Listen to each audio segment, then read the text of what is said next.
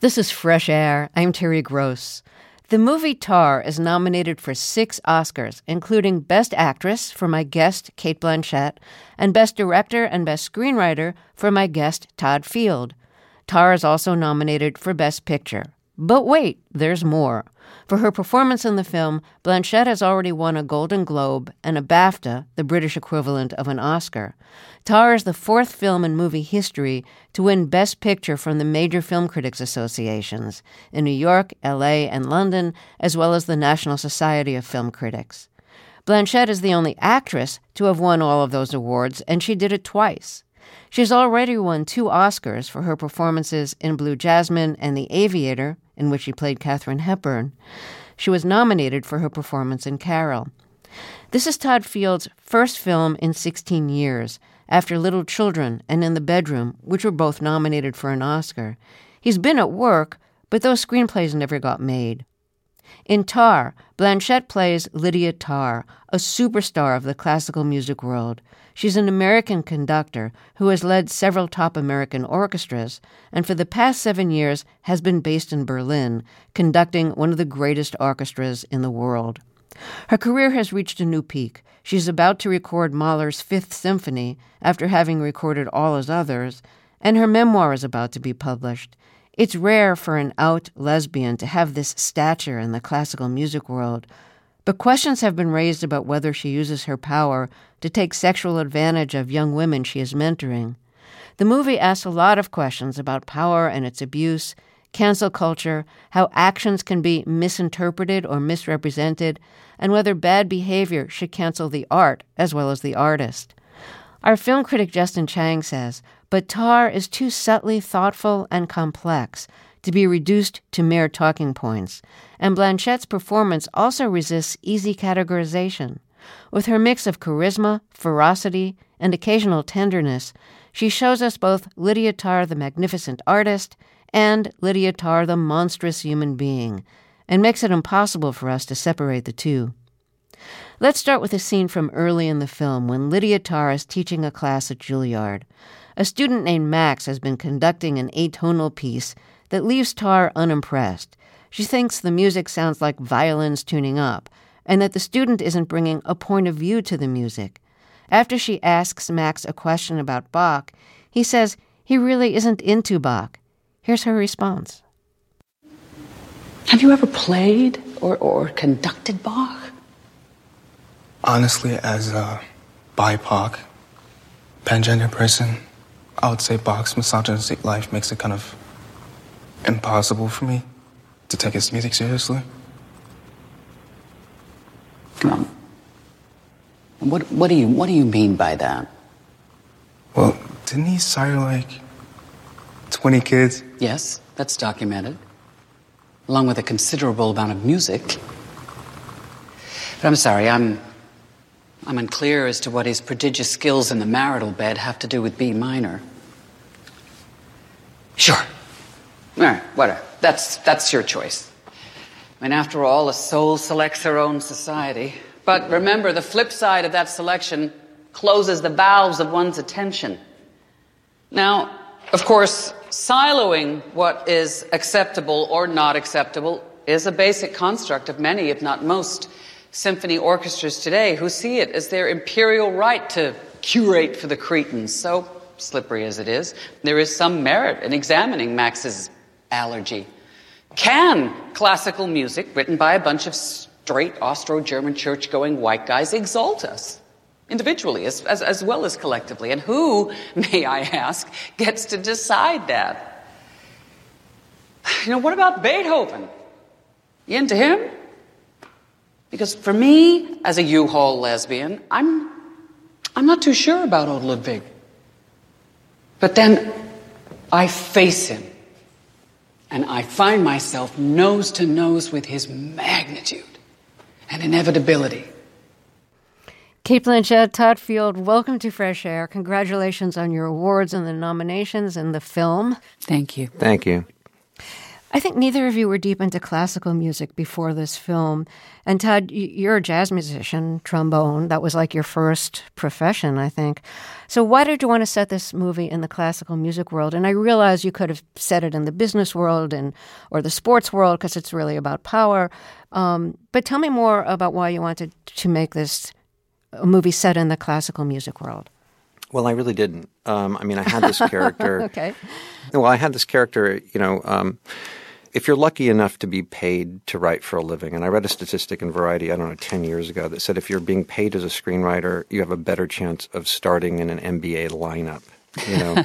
um, so I feel very lucky to, to have been able to keep my lights on for the last few years. And in this case, I was very, very lucky. The studio came to me and said, would you ever be interested in writing a film about a conductor in a, you know, uh, with classical music? Um, I thought about it, and I had this character, Lydia Tar, sitting, you know, in a notebook, and I thought, ah, okay, she was a top, you know, a media company or something. I think I had her, and this is a perfect power structure if we really want to ask these questions about what is power, you know, what, how does power corrupt, all of these things. Um, it kind of fits into a frame quite neatly. So I, I had that was how she became a conductor, pure and simple. And in terms of my background in classical music is zilch, you know, other than a um, a passing interest, like most people, in having certain favorites. And, you know, ironically, you know, the world had just locked down. It was the middle of March 2020, and orchestras couldn't play and conductors couldn't conduct. So we were all captive. Um, and in this case, I was very lucky to be able to have the tutelage of John Mauceri, who had been Leonard Bernstein's assistant for 19 years, who taught at Yale and also handily had been the conductor for the LA Phil for movie nights at, at the Hollywood Bowl. So he had a more than a passing acquaintance about movie making and wasn't bothered like a lot of people in classical mu- musical would be, you know, by by some hedonist like me asking them a lot of funny questions. Um, and so I I spoke to him for about three weeks. Um, he pointed me in the right directions. He gave me like a little mini master class, and then I wrote the script. But orchestral music, in the way it's made, is going inside those systems um, as they have traditionally existed. They're, they're environments of immense discipline and control and very hierarchical.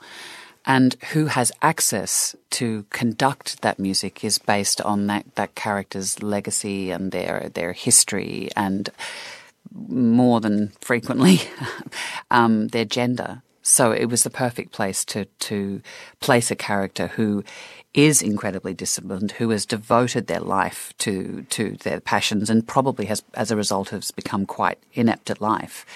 And also somebody who is obsessed with um, and and thinks that she can control how she's uh, perceived and how she moves through the world. So, Cate, I want to talk with you about conducting. One of the pieces that you conduct in Tar is Mahler's Fifth Symphony, which you're preparing to record for the prestigious record label Deutsche Grammophon. And um, I want to play the opening of the first movement in C sharp minor and then talk to you about this music and w- what it's like to conduct it or at least to you know act like you're conducting it in the movie so here's the music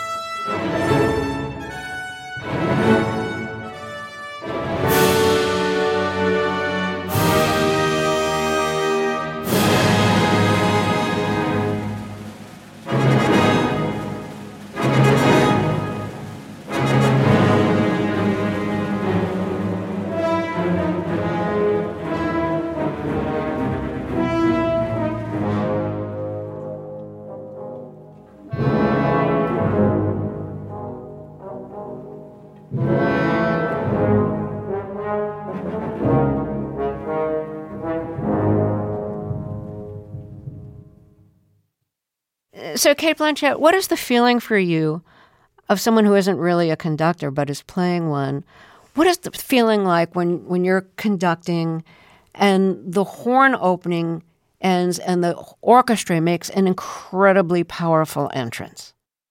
Yes, well, I mean, conducting is a form of alchemy, um, and having watched hours and hours of um, many, many different conductors in rehearsal and in performance, because of course I was preparing um, during the pandemic, so there wasn't the opportunity to go and absorb this music live. Um, nothing can prepare you for the charge that that moves through you when you give the downbeat and the sound happens, and particularly with Mahler. I mean, it's a, as you you know, we've all just heard it's it's magnificent and timeless. So, what are you doing physically as a conductor at that point when the orchestra comes in? Breathing.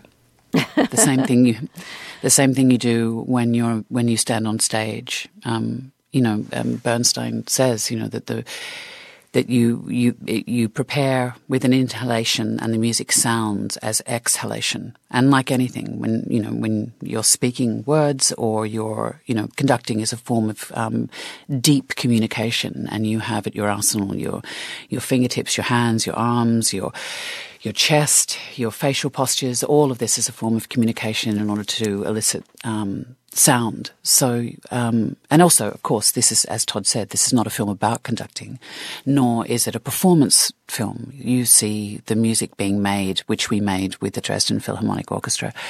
Um, it's being made in rehearsal.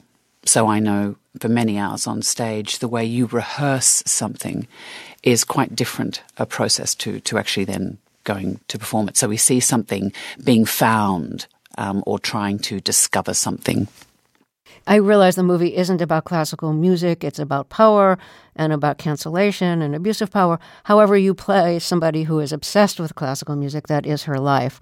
Um, so, did you fall in love with the music that you had to learn for the movie? I think the character is um, obsessed with sound. In our sort of backstory for her, she grew up in quite a silent household, and so music was a life raft for her. So, in a way, it's it's a kind of a, a, lifelong obsession with sound. So every single sound can set her off. I think a lot of conductors I spoke to, that gift, that heightened awareness of of sound, of acoustics, um, can also be a curse because it means that you know sounds in everyday life can can derail them. Is is that true that a lot of conductors have that issue? I didn't I didn't know that. Yeah, you speaking to Simone Young, and um, you know, if she's in a new hall and the acoustics off, then you have to re-rehearse something, or you know, I'm not, I know that from being on stage. You know that you know that the person in, you know, the eighth row seat G has just opened opened a a, a wrapper and you it, it shifts you off your axis slightly. You have to have a you know a three dimensional sense of the space and the sounds that you are making within it. So, Todd, why did you choose Mahler's Fifth as the musical centerpiece of the film? Well, again, that came out of conversations with John Mauceri. He'd asked me, um, "Do you have a favorite piece of classical music?" Because I said that this character, I wanted her to be, uh, as Cate said in rehearsal, for this sort of final sort of piece of uh, of a of a of, of, a whole. In this case, all of Mahler's symphonies, and saving the fifth for for the end. Um, and I was hesitant to do that because um, it's so well known. Um, and John said, "You're being silly. Uh, there's a reason it's so well known. It's important. Um, you shouldn't you shouldn't hesitate." And this is why. He had just conducted it recently, and he sort of unpacked it. Um, and what John said, and actually um, we had a similar conversation with Gustavo Dudamel uh, last week it's almost as if it was written for the film. I mean, it has everything. It starts out that first movement you just played is the Trauermarsch. That's the funeral march. Um, and the very first thing she does is she tries to put that sort of call of, of that funeral march further away from herself. She puts it off stage right, you know, um, and and then it, and there's a storm, you know, and then there's a and then there's a there's a love story. There's all these sort of things. It's a very very theatrical piece that Mahler kind of sits you deeply, deeply and then sort of demands your attention. So, um, of all of the, his symphonies, and it's hard to pick your favorite, um, it was clear that the fifth was the one. I have another um, clip I want to play. Early in the interview, we heard a clip where Tar is telling her student who doesn't like Bach because, as a BIPOC pan gender person, he thinks that Bach is just too Misogynist. misogynistic. Yes. Um, so at, at this point, she's sitting at the piano and playing Bach for him and kind of talking him through what's happening in this excerpt of the Well Tempered Clavier. And I want to play this excerpt from the film. Come on, Max. Indulge me. Let's allow Bach a similar gaze.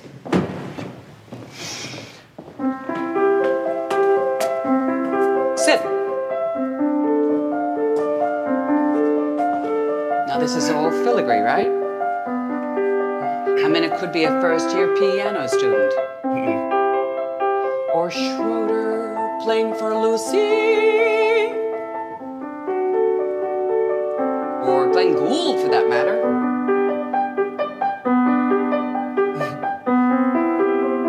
now, it's not until it changes, you get inside it, that you hear what it really is. It's a question and an answer, which begs another question. There's a humility in Bach. He's not pretending he's certain about anything. Because he knows that it's always the question that involves the listener. It's never the answer, right? Now, the big question for you is what do you think, Max?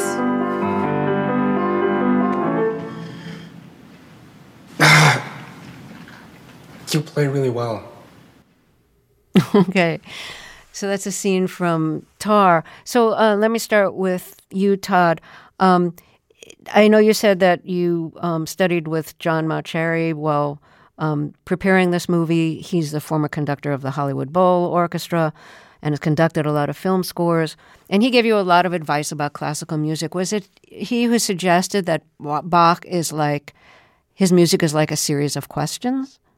Well, I, I think that uh, you know it's a point counterpoint piece. Um, we're making this thing to ask questions. We're making this thing to invite the viewer to answer them for themselves, however they answer them. You know, um, uh, so we have to leave room for them. And thematically, we may as well lay that out right here musically: point counterpoint, point counterpoint, change, point counterpoint, change. Right. So it was a very very simple idea of, of, sort of exploiting the pattern of that music to to have her try to make a point about Bach, who's being um, dismissed by the student. Right, um, it's one of her many tactics until she uh, loses her tactics and ultimately loses the scene because she loses her temper with him.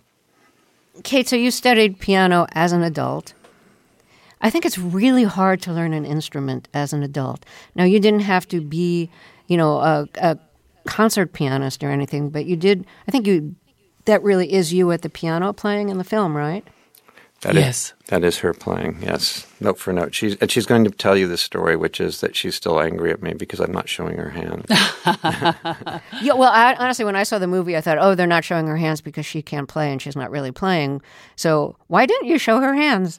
I didn't show her hands because when you go back and you look at, say, Leonard Bernstein and any number of, um, whether it's the unanswered questions or young people's concerts, the camera's trained at, at, Leonard Bernstein, not at his hands, because none of us need to prove that he plays the piano. It's only in movies where you, you try to prove like the last brushstroke on a painting or showing an actor's hands, and it becomes a dog act, you know. Um, and I wanted to just make it a, a fact you know, um, I didn't I didn't want people watching her fingers. I wanted them watching her eyes.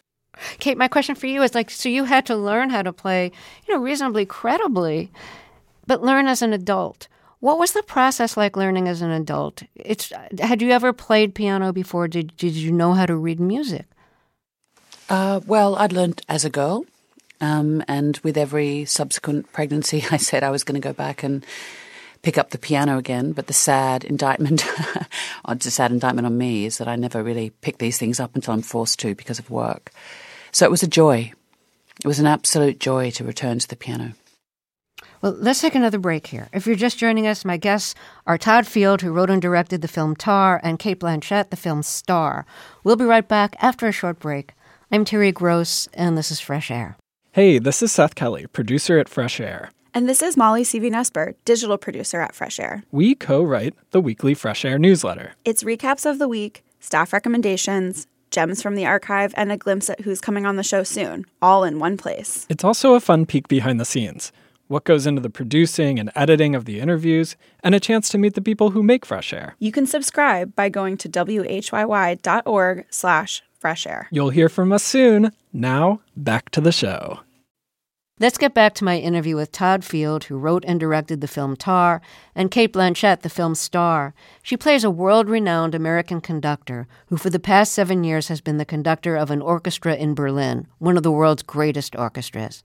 She's at the peak of her career, about to record Mahler's Fifth, the only Mahler symphony she hasn't yet recorded, and her memoir is about to be published. But there are questions about whether she's used her power to flirt and more with some of the young women she's mentored. Tar is nominated for six Oscars, including Best Picture, Best Actress for Blanchett, and Best Screenplay and Best Director for Field. So, Cate Blanchett, were there movies or theater productions that made you want to act? And not just kind of play act at home, but actually made you think like I want I want to spend my life doing this. I remember I saw um, they shoot horses, don't they? Um, when I was quite young, and I was just, I just found it so utterly uh, absorbing. I've been quite obsessed by um, that sort of. Uh, and then when I was at high school, turned it into a, a school play. I was so obsessed. Oh, really? Oh, God. That's a Depression era. I mean, it's set in, during the Depression, and it's about like dance marathon, where like the winner who's still standing after everybody has kind of dropped out of exhaustion gets a cash prize, and everybody needed cash during the Depression. Jane Fonda was one of the stars. Yes, amazing performance. Well, they're all so amazing you did that in high school? Yeah, we we, we did it um, in the round, and we did it. Um, yeah, I did it in uh, my final year of school. I directed the production. I've just been obsessed with the story. I think it's so. I'd love to see a production now. So um, relevant and dynamic. But yeah, and um, I, when I was young, um, I think I was seven. My my parents took me to a production of The Mikado, and um, the there's a very celebrated, very naughty actor called Frank Thring, who is playing the emperor, and his moustache fell off, and I don't know. He gave some aside about it. You know, he turned it over picked the moustache up and said, "Oh, made in Japan," and it, it was just that off the cuff remark mm-hmm. that I thought, "Oh, suddenly the performance had stopped and I wanted to be on the stage because I felt they were all incredibly naughty and having an enormous amount of fun. Did growing up in Australia make movie making seem very distant? Oh, God, not at all. Not at all. I mean, you, you think about the Australian uh, film industry in the 70s and 80s, and my God, was it dynamic there were so many. Um, I mean, some of the world's great cinematographers come out of Australia um, o- o- over that period. No, it was really electric. Um, and we, at that time, were really engaged in consuming our own cinematic cultural product. Um, and it was, uh, you know, it was interesting when, say, a film like Mad Max came to the States, there was talk about whether it needed to be subtitled. I think, oh, right, I think yeah. that has changed. that has changed. Were you ever near one of the movie sets or any of them, any of those films like shot in your neighborhood? No. I think Neighbours the the um the television series was shot not far from where I lived. No, no, I was I was very busy on my bike pretending I was Nancy Drew.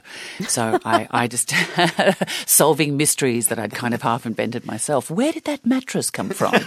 you know, it, that's how I spent my childhood. But then I I grew up with terrestrial channels, so I have incredibly eclectic taste as a result. I would come midway through movies um, and try and then reverse engineer how the how the characters got there and um, yeah, so, but no, I never expected to be in the film industry, not because the Australian industry wasn't vital, just because I didn't think it was something that one could do with one's life. I know your father died of a heart attack when you were 10. How did that affect your sense of self sufficiency or insecurity? Oh, it was pivotal, monumental. I mean, life changing. I mean, children tend to absorb, for better or for worse, uh, traumatic events that happen to them in their childhood, and they often don't. Um, become articulated or conscious and think until you, you later in life. Um, uh, so, yeah, I'm I'm in profound ways. It it it uh, it it changed probably the course of my life. I probably wouldn't be here right now. I probably wouldn't have been an actor. You know, I mean, who knows? Why, why, why do you think you might not have been an actor? Um, I don't know. I mean, I, I, I certainly ran away from it for a long time um, because I, f- I felt it was such a, an in- insecure profession, which of course it is, unstable, uncertain, and I think maybe that's why actors are, are good at you know um, navigating changing landscape because it's it's uh, such an uncertain profession. But I thought I needed to do something more secure with my life because I'd seen how you know financially insecure um, we we were as a family as a result of my father's death. If you're just joining us, my guests are Cate Blanchett, star of the movie Tar, and Todd Field, who wrote and directed the film. They're both nominated for Oscars, as is the film itself. We'll be right back. This is Fresh Air. This is Fresh Air. Let's get back to my interview with Cate Blanchett and Todd Field. Blanchett stars in the film Tar as a world famous conductor who may be on the verge of being canceled. Todd Field wrote and directed the film. It's nominated for several Oscars, including Best Film, Best Leading Actress, Best Screenwriter, and Best Director. Marin Alsop has weighed in on, on the film because there's parallels between Alsop's life and Lydia Tar's. Uh, they're both conductors who were mentored by Leonard Bernstein. They're both women, they're both lesbians, and they're both um, Alsop is married to a woman musician, and Lydia Tar, I think they're just partners. I'm not sure if they're married. Um, so here's what Marin Alsop says So many superficial aspects of Tar seem to align with my own personal life. But once I saw it, I was offended. I was offended as a woman. I was offended as a conductor. I was offended as a lesbian. To have an opportunity to portray a woman in that role and to make her an abuser, for me, that was heartbreaking. I think all women and all feminists should be bothered by that kind of depiction. There are so many men, actual documented men, this film could have been based on, but instead it puts a woman in that role, but gives her all the attributes of those men. That feels anti woman. To assume that women will either behave identically to men or become hysterical, crazy, insane is to perpetuate something we've already seen on film so many times before. Todd Field, I'd love to hear your reaction to that. It's an incredible statement, and I appreciate it. I think that it's a really important conversation to have. It's part of why we made the film. And people, some people were bound to be offended. I mean, in terms of Marin Alsop, she's a storied um, trailblazer. She is, uh, you know, she was a first uh, of a very, very still tiny subset of female conductors you know, as she says, any relationship to her is superficial. Um, I mean, I'm in the masquerade business, so um, I'm not. I wasn't interested in making a you know public service announcement about the evils of you know bad conductors or or people abusing power in the classical music sphere. This is a this is about a character, and it's about the corrupting force of nature. And you know, unfortunately, I firmly believe that whoever holds power, it's going to corrupt them. I mean, that's just a, an unfortunate fact. We're part animal. You know, sometimes uh, the animal takes over our better angels. So we've spoken to many female conductors at the top of their game that love the film, and they love the film because of these uh, of the conversation that it inspires. And yeah, I don't I don't know what to I don't know what to say. I I you know I could pick apart what she said, but it, that's hardly the point, and it's really not my place to do that. Todd, let me ask you. You started off as a jazz musician, um, and your your instrument was trombone. Why why trombone?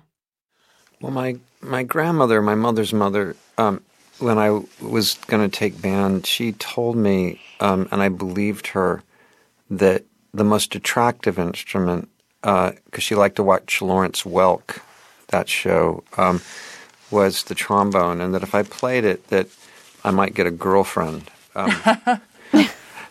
that that wasn't true. um, so yeah, I took it up. It's a very very um, you know it's a very uh, challenging instrument, uh, and um, but I fell in love with it pretty hard, and uh, and it's how I met my best friend over the fence. Who he was a trumpet player. I heard him playing on the other side of the fence one day. Um, and that became an in, intensely important friendship for me, and also kind of propelled me into into falling, you know, deeply in love with jazz. So I went to school uh, on a music scholarship, and uh, you know, followed someone into into the theater department, and found myself changing majors pretty quickly. So that's that's in, in brief. Were you, were you in a small group or a big band? What was the repertoire you played?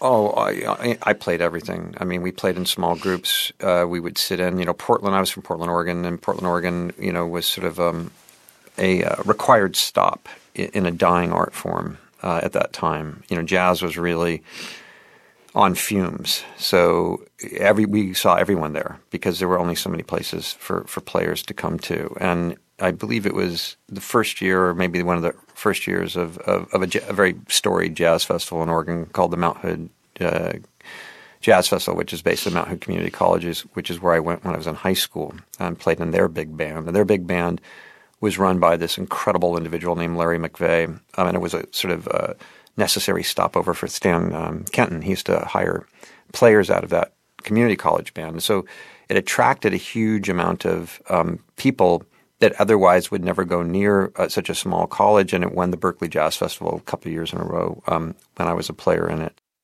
Another thing I want to ask you about um, when you were maybe in your early teens or younger than that, you you let me know you were a bat boy for a minor league team in Portland, the Portland Mavericks.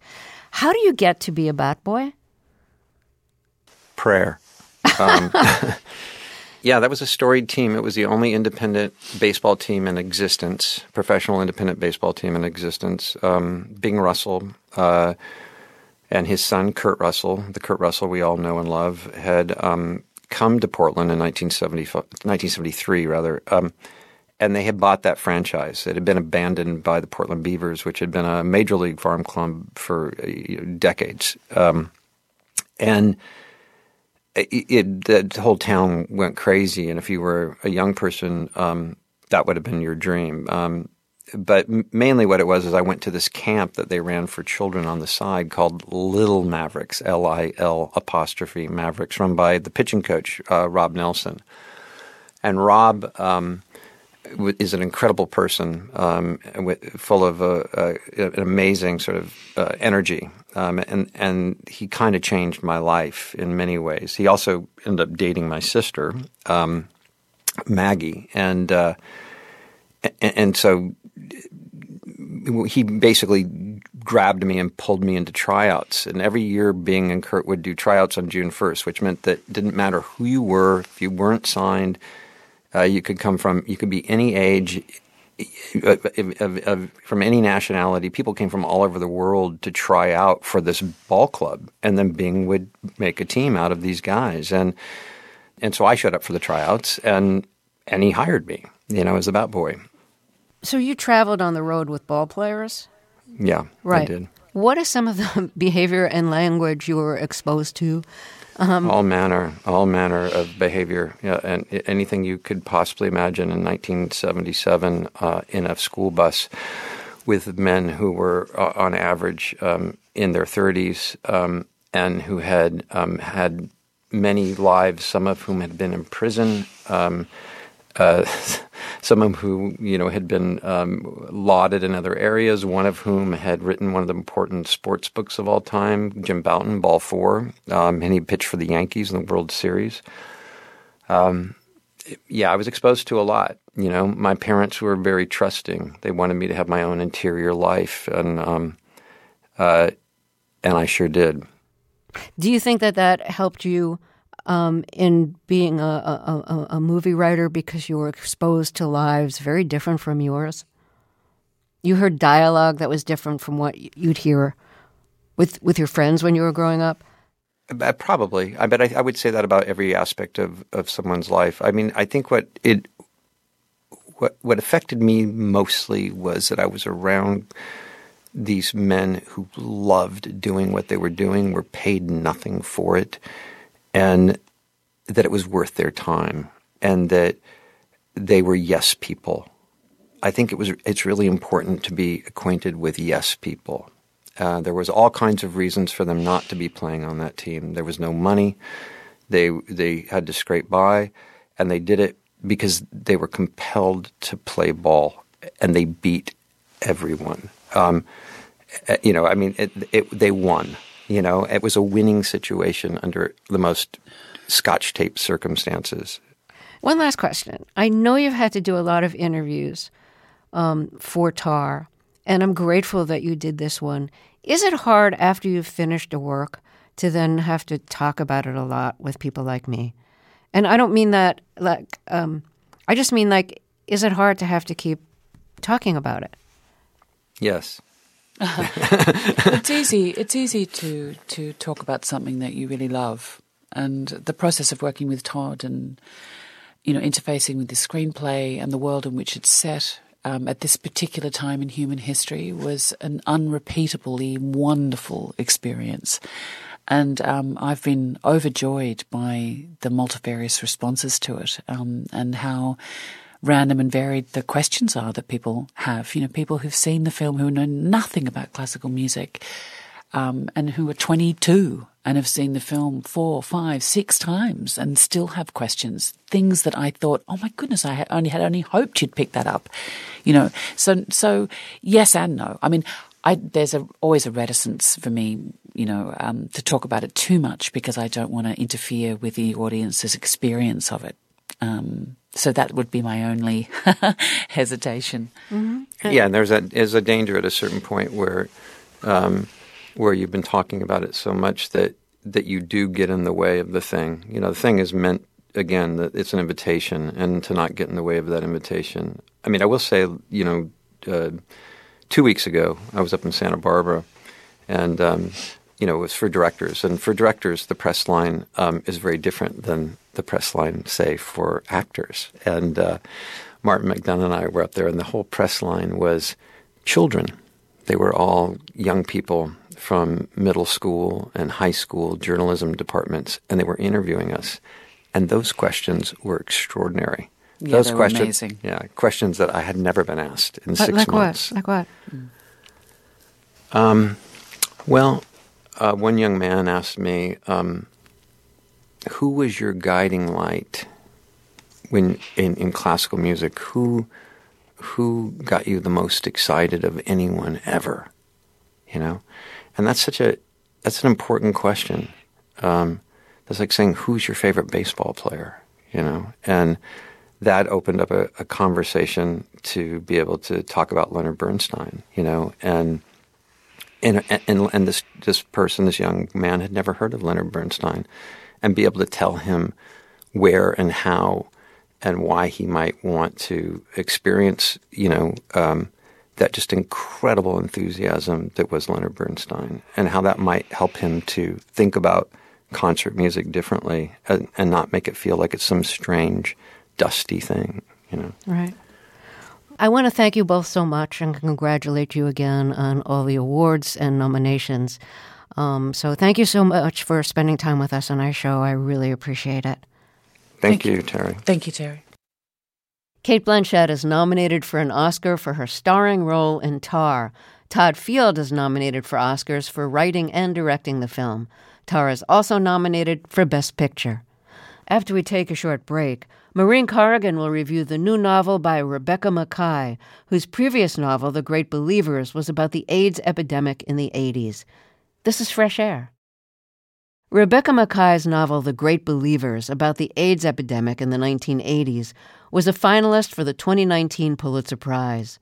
Makkai's latest novel, I Have Some Questions for You, may seem markedly different given that it's set in the closed community of a New England boarding school, but our book critic Maureen Corrigan says here too larger social problems emerge. Here's her review. Edgar Allan Poe, the creator of the modern mystery, was onto something when he declared that the death of a beautiful woman is the most poetical topic in the world. That weird and repugnant statement appeared over a century and a half ago in an essay called The Philosophy of Composition, but Poe could be talking about the popularity of true crime podcasts and documentaries in our own day. True crime's troubling obsession with the deaths of beautiful young women translates, if not always into poetry, more predictably into high ratings. Rebecca Makkai is well aware of the ick factor inherent in the subject of her new novel called I Have Some Questions for You. Her main character, a middle aged film professor and podcaster named Bodie Kane, returns to the New Hampshire boarding school she attended as an alienated scholarship student to teach a mini course on podcasting. Bodie has made a name for herself with her podcast called Starlet Fever, which she describes as being about dead and disenfranchised women in early Hollywood, about a system that would toss women out like old movie sets. The subject of her podcast, along with her teaching stint at Granby, as the school is called, stir up Bodie's memories of the death of her junior year roommate, a beautiful and popular girl named Thalia Keith, whose broken, bloodied body was found in the school pool. An athletic trainer named Omar Evans, one of the few people of color at the school back in the 1990s, was quickly arrested and convicted of the murder. But rumors linger, especially about a mysterious older man in Thalia's life.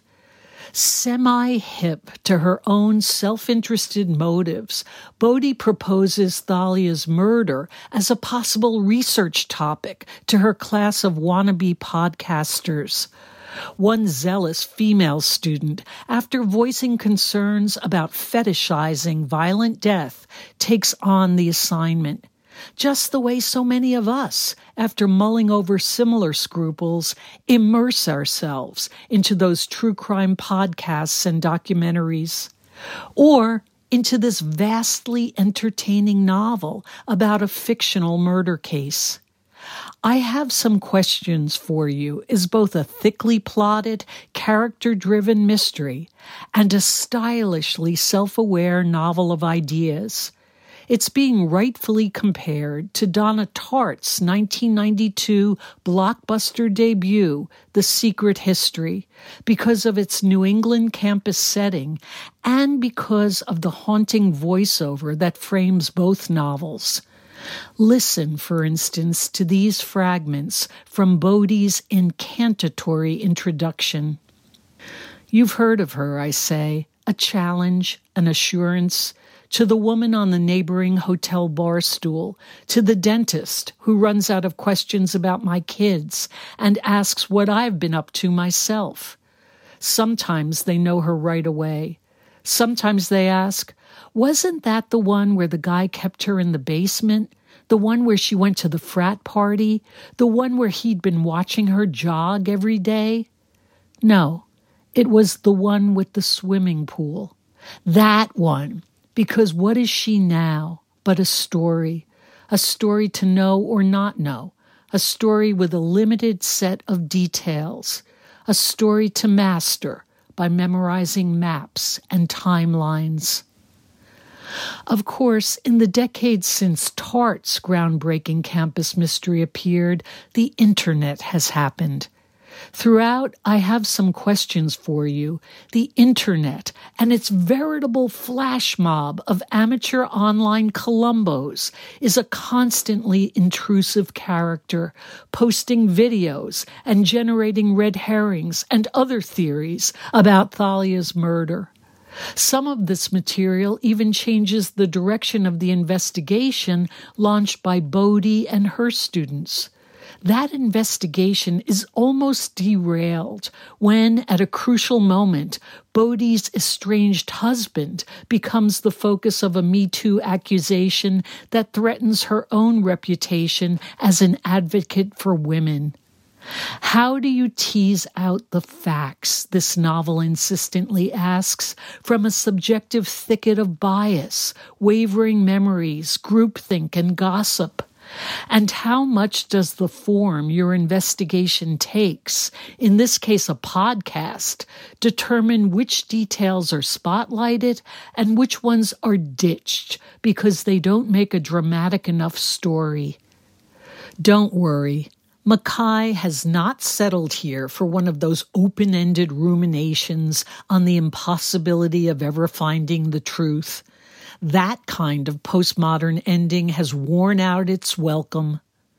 But in a twist worthy of Poe, Makkai suggests that the truth alone may not set you free or lay spirits to rest.